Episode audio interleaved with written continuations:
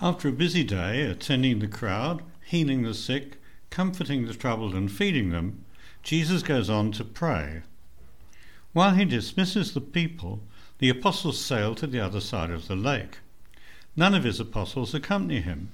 They wanted to get away from the crowd. They were very tired, and they knew Jesus was going to pray for the whole night. Jesus wanted to spend time alone with his Father, God. We too, after a busy day, we need to pray to recover our serenity. Even though we're tired, we need to find the time to pray. The busier we are, the more we need to pray. In one of John Paul II's trips to the Philippines, after a very busy day, the nuns went to the chapel at midnight to prepare the Mass for the following day, and they found the Pope praying, prostrated on the floor. From the top of the mountain, Jesus sees the boat battling against the wind and the waves. He could see them well. It was full moon, close to the Pasch. These storms are normal on the lake, dangerous for fishing boats. The fathers of the church see in this boat an image of the church, which is always battling against temptations, persecutions, heresies, and infidelities. We often complain about the problems in the church, but there have been always crises many times worse than the ones we're going through now.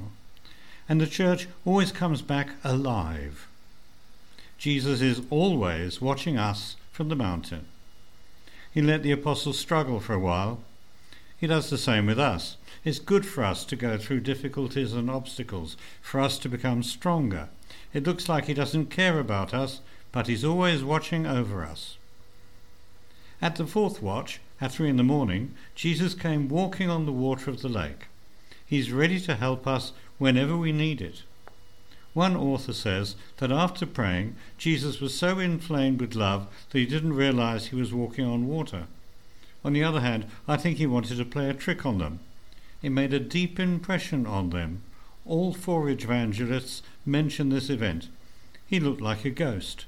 The white tunic, illuminated by the moon, contrasted with the black background of the water. It must have been very scary. They all cried out. These big men were as afraid as little girls. He had to calm them. It is I. Don't be afraid. He always reminds us of this reality whenever we are afraid. I am always with you. We cannot hide from God. We cannot find a place where God is not.